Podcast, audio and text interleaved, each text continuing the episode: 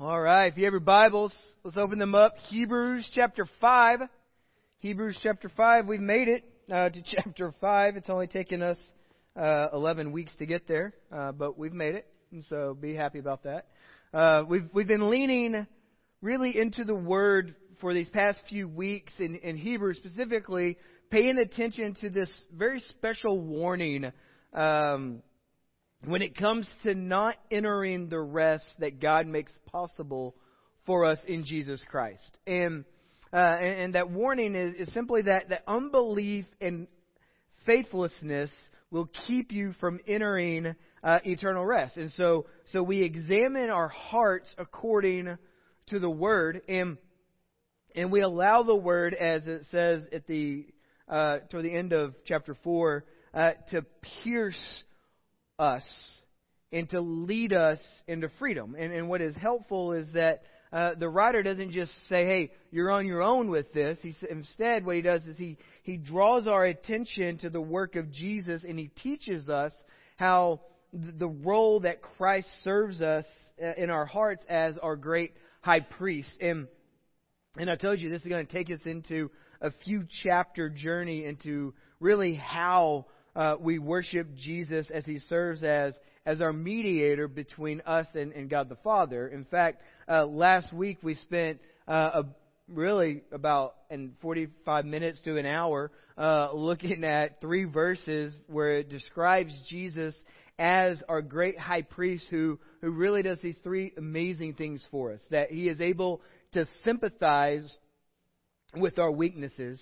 Uh, he is able uh, because he's been tempted in every way and yet was without sin. And then uh, what we loved uh, at the end of our time was being able to, to identify that he grants us mercy and grace, and that's why we can go with confidence to God because this is what Jesus does for us. And, and the fact that he does these things for our benefit should give us confidence to take really all matters of our lives with the Father because access to Jesus makes our relationship with God both intimate and and loving. And so this morning we're just going to continue in this exploration of uh, Jesus as our great high priest, and we're going to meditate specifically on one verse as it talks about how he is our eternal source of salvation. And so that's that's kind of what we got going today. Father, let's pray. Father, we come to you and we thank you this morning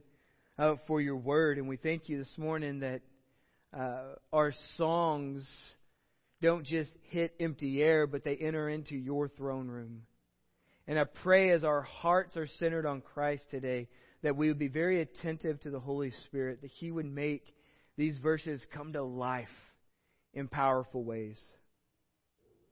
Father, we love you and we thank you and we thank you for your Son. And it's in His name we pray. And everyone said, Amen. Let me let me tell you the typical process. Not that any of you care about this. I'm, i got the mic, so I'm going to tell you about it. Uh, typically, in a week when it comes to preparing a lesson, uh, it it takes people will say, "What do you do all day?" And I'm like, "Ah, naps and video games." And then I talk for about 30 minutes on a Sunday, and you're like, "30 minutes? Yeah, I bet." Um, but typically, the way the way my week works is on Tuesday, I'll I'll look at the passage that I think we're going to go through, and and I'll just sit with God and I'll talk to Him about some things. And then on Wednesday, I spend a bulk of my time reading commentaries and manuscripts of uh, way smarter people who have presented the same kind of verses. Uh, and then what typically happens is this collision or combination of uh, these three different avenues. And uh, this week in particular, I was having a hard time uh, in these verses because apparently Hebrews is a hard chapter to walk through uh, with people, and so uh, and and so I was really struggling with it. And then uh, God brought me to this manuscript, this sermon that was taught way back in this, the year 1996. 96, guys, ancient days. Like they had CDs, uh, and so uh, so I dusted this old manuscript off, and uh, and and it was really helpful. And and the more I started writing, the more I realized I'm just trying to package what is being presented here. Uh, and so, uh, John Piper, back in 1996, was walking with his church through the book of Hebrews. Uh, and he painted a scene, painted a picture of who Jesus is according to these verses this morning, uh, that the more I wrote, the more I borrowed, and then the more guilty I felt if I didn't tell you that I borrowed pretty much all of this. Um, but my prayer is hopefully that seeing this picture that he painted for his congregation will help us uh, see Jesus more clearly this morning. And so I want to make sure I give credit where, where credit is due there. Uh, but but let's start by building some momentum into chapter five. Uh, so it says that again we hold fast to our confidence of, of who Jesus is and what Jesus has done and what Jesus continues to do because he is our great high priest. That uh, he sympathizes and he was tempted yet without sin and, and he gives mercy and he gives grace to help. And, and now we enter into this understanding more of the function of the high priest, which, uh, Lawson, this is where we pick it up. Uh, chapter 5, verse 1 says this For every high priest chosen from among men is appointed to act on behalf of men in relation to God, to, to offer gifts and sacrifices for sins. If you like to underline and, and look very spiritual in your Bible, those are two different things that you need to underline or circle, right? To offer gifts and sacrifices for sins. Verse 2 He can deal gently with the ignorant and the wayward, since he himself is beset with weakness. Because of this, he is obligated to offer sacrifice for his own sins, just as he does for those of the people. And no one takes this honor for himself, but, but only when, God, when called by God, just as Aaron was. So he's connecting us back to the Old Testament. The very first high priest was Aaron. And from that point forward, uh, the whole line of the high priest falls through the lineage of the house of, of, of that Aaron came through. And so, now, we're not going to spend much time in these verses except to say the high priest was, was not an office you were voted into. You didn't run for a high priest and get voted in by your friends. Uh, in fact, uh, rather, God appointed you to this office to do really two specific things. You offered uh, sacrifices and you offered gifts. Uh, I'm sorry, you offered gifts and you offered sacrifices for sins. Uh, and then this person understood the weakness of other people because he himself was beset with weakness. Uh, and this is important as we talk about Jesus because one of the primary things that draws us to him is that he understands us. He understands temptation, he understands weakness, and yet he goes without sinning. And so, but again, all of this was an office that God installed people, not uh, they just chose to do it. And so, so now we, we turn our attention to Jesus in verse number 5.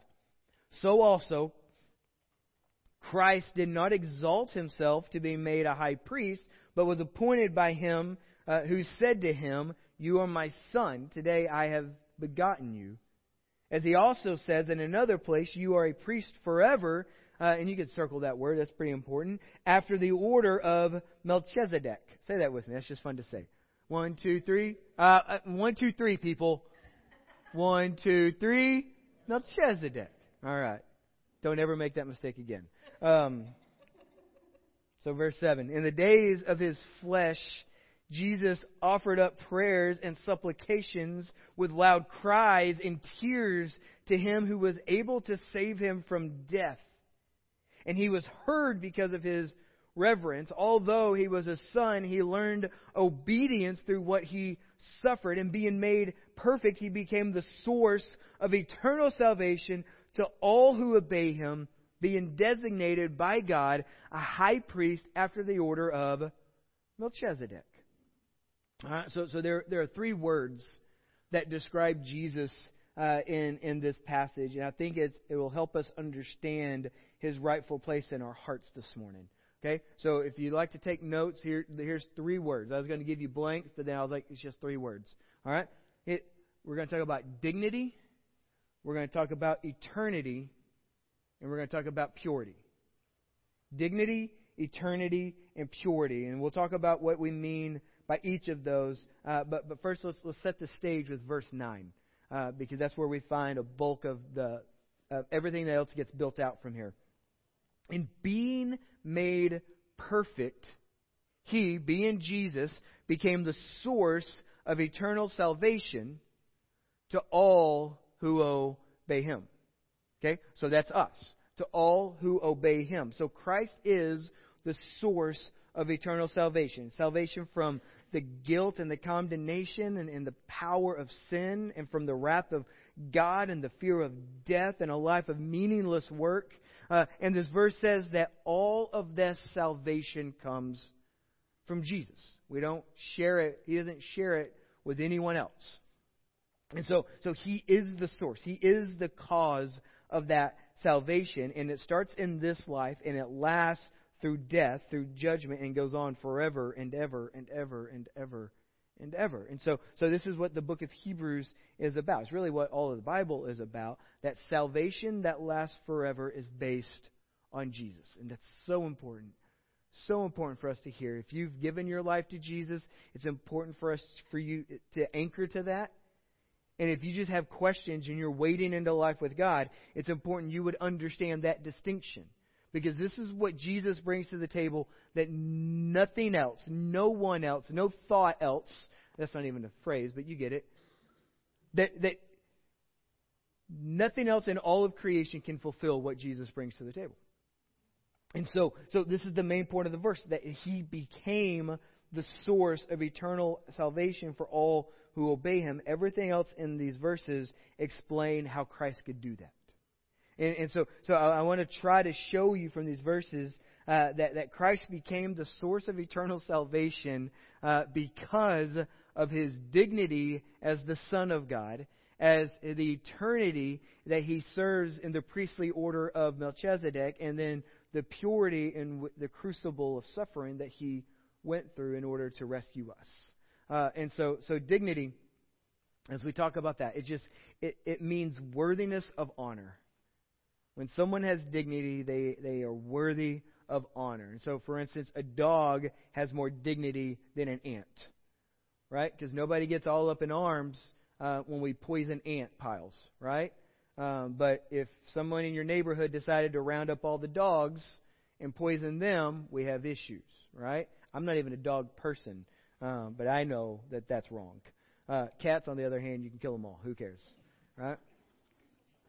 Uh, Children, children have more dignity than dogs, Nancy. I'm telling you.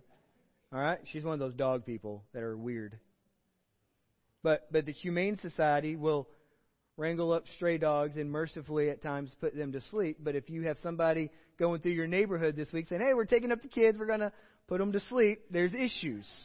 Right? There's issues on the table. All right? We don't do those things. And nobody would let that happen. And, and God, for instance, has more dignity than children and adults because He created us and He owns us and He is infinitely superior to us in every way. So, so dignity means worthiness of honor, that Christ has infinite dignity as the Son of God. He does, okay? So we talk about that. Now let's talk about eternity. Eternity means forever forever. So, so something that has eternity has no beginning and no ending by definition. Right? So, so, so if something lasts for a while and stops, it does not have eternity. Or if something that didn't exist all of a sudden came into existence, it does not have eternity. And, and so, um, so eternity means forever. So backwards and forwards. No beginning, no ending. And so Christ, for instance, has eternity uh, in the priestly order of Melchizedek. And we we are going to get to Melchi here uh, in just a second. Uh, and then purity just means unsoiled. Not, not dirty at all. Uh, that, that this means when Jesus suffered and was tempted, he did not give in to the impurities of anger and bitterness and cursing and, and self pity and unbelief that he, he prayed for help, and this is what the verses tell us God helped him.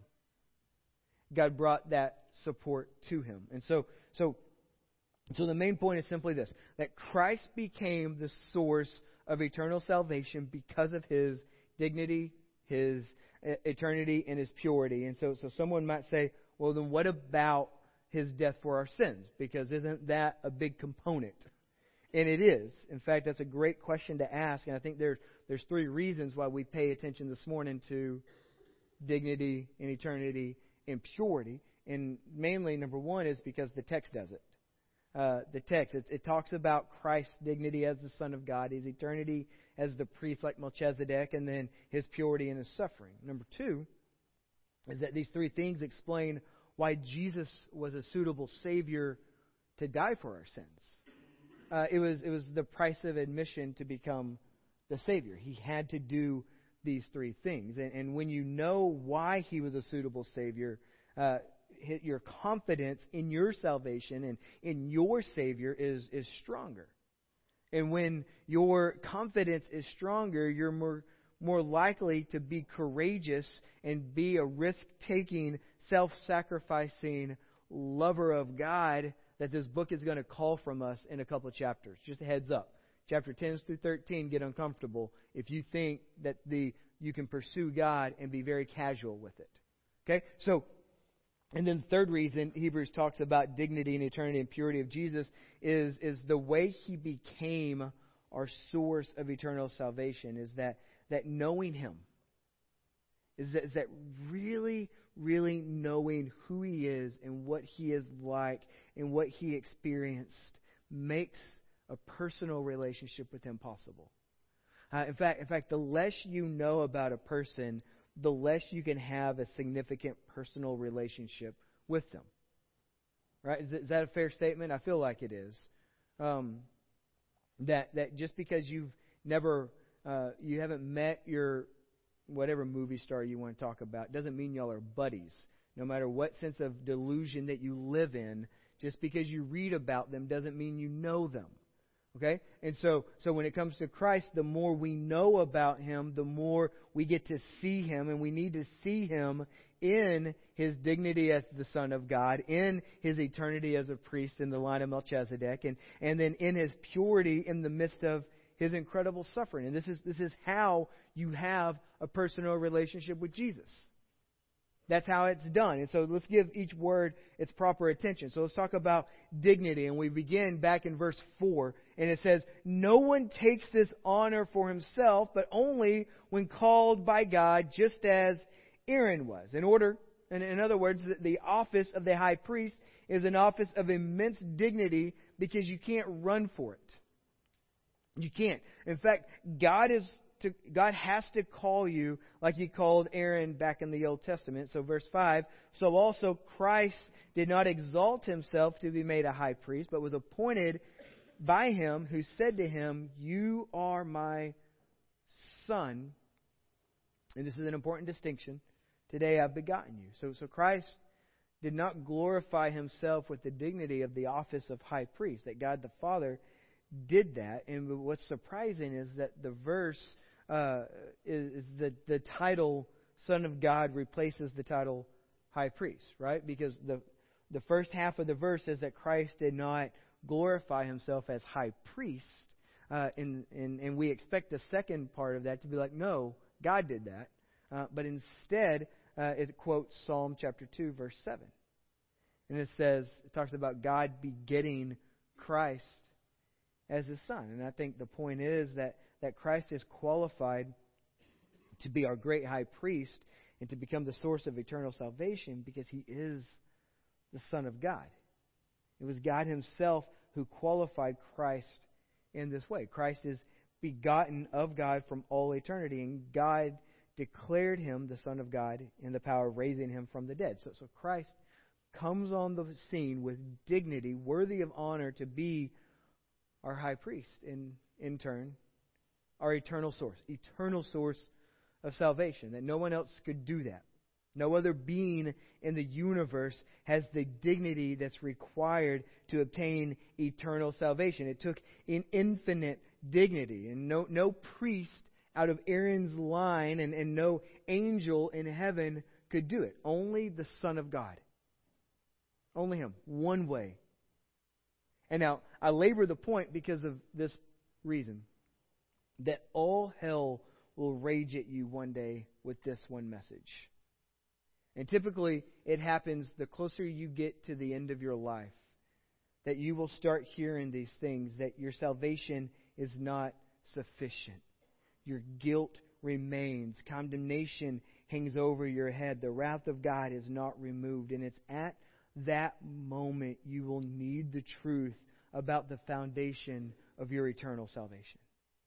It's in that one truth that will strengthen your confidence in that hour that that that you will have no you have no ordinary high priest. You have no one that doesn't have infinite dignity because you know the son of God and he has therefore become your source. He's the well that never runs dry. And so so let's talk about eternity for a second so, so we consider the eternity of Christ as a priest in the order of Melchizedek. Uh, he's become the, the source of eternal salvation because he is an eternal priest. So, so verse 6. As he says also in another place, you are a priest forever after the order of Melchizedek. Now, now Hebrews 7, uh, when we get there in year 2023, I think, um, but Hebrews 7 talks about Melchizedek in detail. All right, so, so we're going to leave most of our thoughts about that until we get to those verses. But let me, let me introduce you to him. In fact, uh, Melchizedek is really only mentioned two times in the, the Old Testament. We, have, we see him once in Genesis chapter 14, starting in verse 18, and I think ending in about verse 20. And then we see another reference to him in Psalm 110, verse 4. That's the only reference.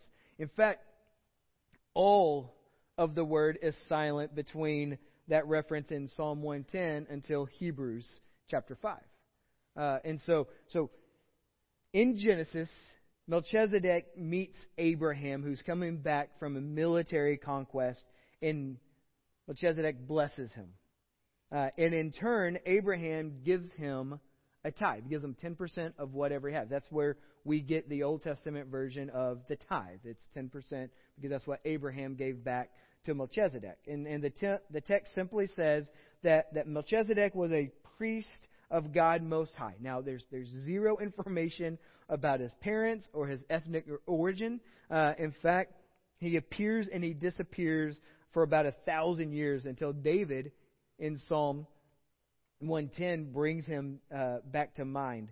And but but David quotes God saying that a priest forever according to the order of Melchizedek, and that's that's it.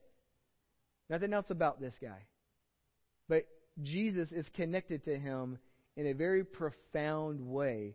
Uh, and, and the point is this that, that Melchizedek symbolizes in the Old Testament a priesthood different from the priesthood of Aaron uh, different from the temple, different from the Jewish religion. In fact, different from the tribe of Levi. That's where Aaron came from. Melchizedek became a, this, this kind of symbolic pointer to a priesthood that had no beginning and no ending. Uh, and, and, so that's why Psalm 110 and Hebrews 5 6 stresses this word forever. And, and so that you are a priest forever according to the order of Melchizedek. And so, so now we'll, we'll come back again to, to him in chapter 7, but the point here is this that not only does Christ have the dignity of the Son of God, but he also has the eternity to continually serve as a priest between us and God. Forever. Always our mediator. And so what, what Melchizedek symbolized, Christ realized. That, that Christ really is a high priest, as, as chapter 7, verse 3 of Hebrews is going to tell us, having neither beginning of days nor end of life. That he is and he has eternity. And this is the second reason that he's become a source of eternal salvation for us. That not only, not only was his death infinitely valuable and infinitely uh, effective because of uh, he has this infinite dignity, but, but he goes on ministering the effects of our death for us in heaven forever and ever and ever. He never dies. And that's why you can trust in him. Can't trust anybody else because they one day they gone, right? But him doesn't. In fact, Piper says this uh, this too is for the sake of your confidence in the face of fear and doubt and temptation and accusation. And he says, do, do you want to become an oak tree saint instead of a cattail saint? Uh, the Bible, and everybody's like, oh, oak tail saint, cattail. That's Piper. Classic. Uh, the Bible says, meditate on the Word of God day and night. Psalm 1. Spend some time this week in Psalm 1. You will never get tired of it. This is the sort of, of thing to meditate on that Christ has become an eternal source of salvation because he has the dignity and because he has the eternity of the priesthood. And so, so here's another way to say it. Uh, you, you can ask your friends, okay? You can ask them this question Wouldn't it be an all satisfying experience if, if only two things were true? That number one, if you had a treasure of infinite value that you would never get tired of this treasure. You would never say, ah, it's getting kind of old. That you would have a treasure and you would rejoice in having this treasure every moment of every day, right? And then, secondly, if you had the guarantee that you would go on enjoying this infinite resource forever and ever with no end and no diminishment. Wouldn't that lead us to what we would consider infinite joy? And the Bible says this is what we have in Christ. That we have a source.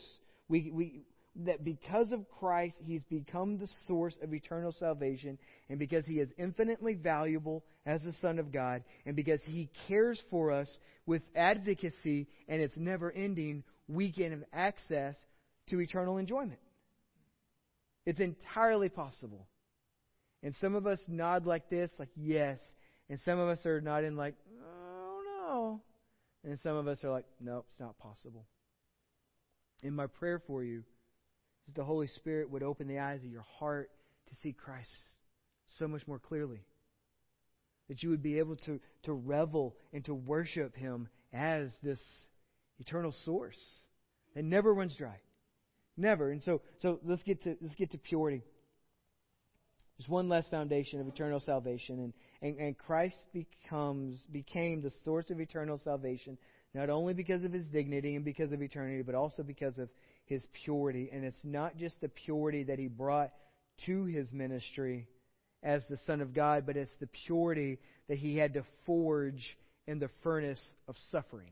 Okay? Now this this can get a little hairy, so let's let's walk kind of slowly through this. So so if you ask, did his divine dignity and his priestly eternity give him automatic purity? The answer to that question is no. The, the cards weren't stacked against us and in his favor. It, it's not the way that that works. Um, it was not automatic. Verse 8 says that although he was a son, he learned obedience from the things which he suffered. He learned obedience. This, this does not mean that he moved from being disobedient to being obedient. What it means is that he moved from being untested to being tested and proven. Okay? This is a very important distinction.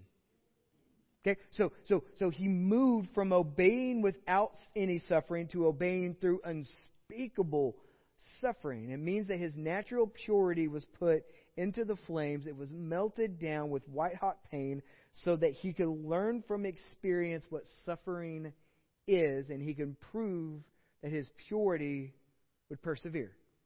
It's very important we would understand that aspect of Christ. And so, so did this come automatically? And again, the answer is no. Verse 7 says that it was prayed for, and it was begged for, and it was cried out for, and it was wept for with tears. There was, there was no fake test of Christ's purity. Everything in the universe hung on his this test. And then the question is, well, was it brief?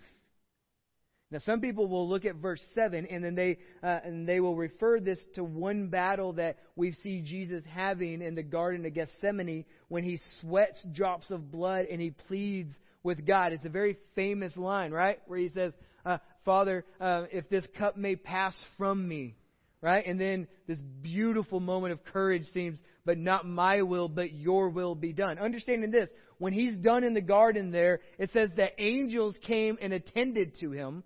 Okay? So, so most people will want to boil down all of Christ's suffering to this one moment in the, in the garden and then this one moment on the cross. And that's not necessarily what's being told here. In fact, What's being said, if we pay attention to verse 7, is that notice the word days. In the days, that's the plural, in the flesh, of his flesh. So, not just a night, not just a day, but during all the days of his humanity, he was wrestling and praying and begging and crying out and weeping. And it was not brief, and it was a lifetime of warfare against sin. Lifetime. And when verse 7, uh, the end of 7 says that he was praying and crying to the one able to save him from death, the question is does that mean that he was mainly praying for deliverance from physical death? And, and was, was that the aim of his praying in the days of his flesh? And I don't, I don't think so because verse 7 says he was heard. He was, he was heard. And I think that means God gave him what he asked for. Verse 8 describes the effect of that answered prayer, that he learned obedience. Jesus was, was praying for obedience, for persevering purity. And, and so, in other words, Jesus knew that there was a death much worse than death. He knew that. And in fact, physical death is, is bad enough. Uh, and, and he desired that there be another way to do the Father's will than to die on the cross.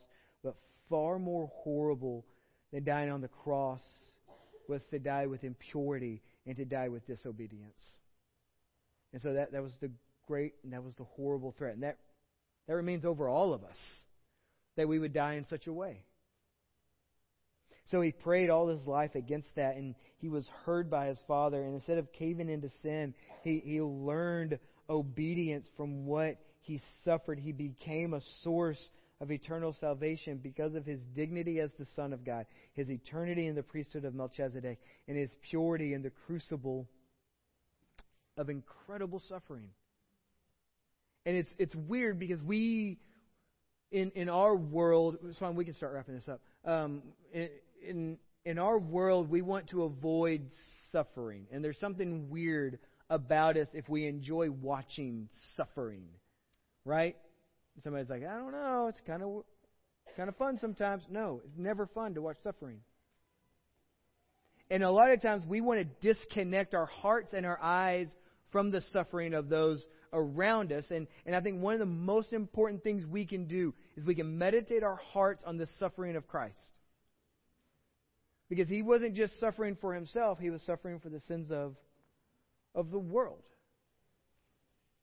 And so he comes in and he serves as a high priest who is able to sympathize with our weakness, who is able to, to dole out mercy and grace when we need it so we can have confidence to go to him when we are in great need. And I'm appreciative of the writer this morning when he shows us that the reason Jesus can do these things is because he is the Son and he is the priest and he is pure. He is pure. Now, I guess really what we deal with as a matter of application, because uh, this is very much just Bible survey class this morning, isn't it? But as a matter of application, we we simply have to ask this question Do we have this eternal salvation? Because not, not everyone does.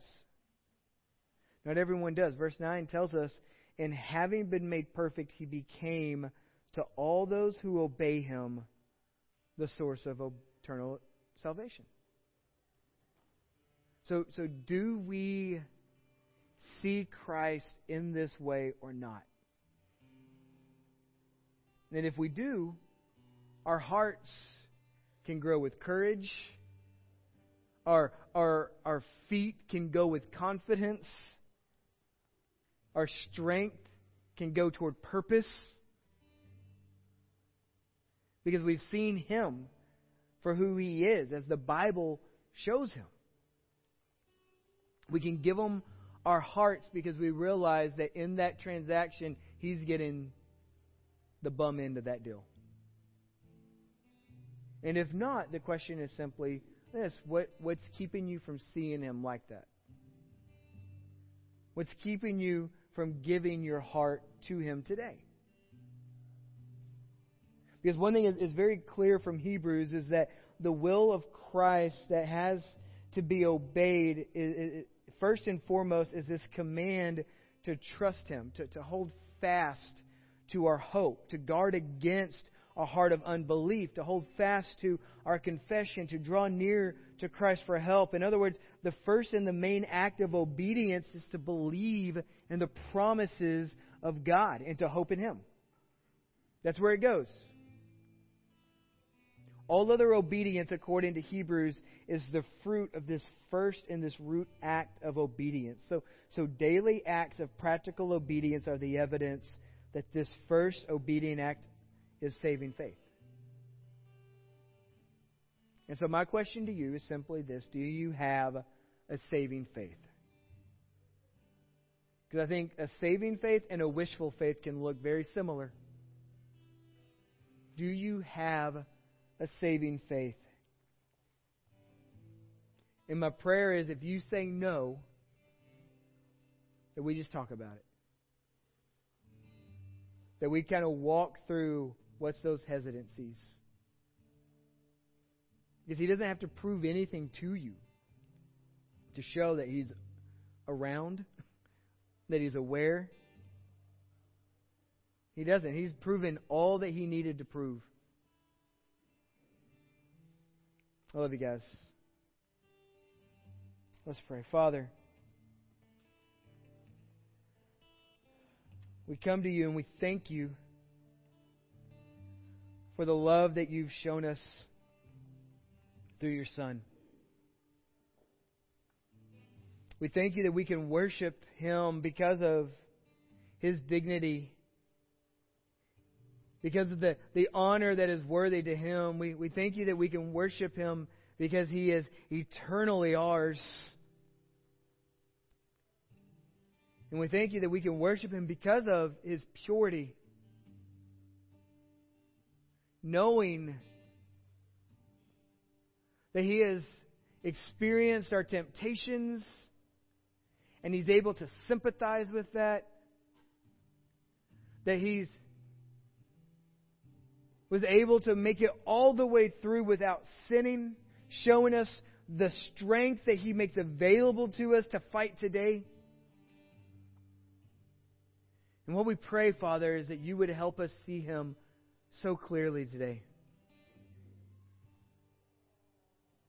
And that today would be the day that some of us go from death to life, from bondage to freedom, from turmoil to peace. And for the others who have made a pledge of allegiance to Him. I pray that we would walk with purpose this week. That the week wouldn't be about what we get done in the office, but what we get done for you in the office. That the conversations wouldn't be about, about what we're able to talk about, but why we're able to talk about the goodness of you. Father, we pray those things. It's in Jesus' name.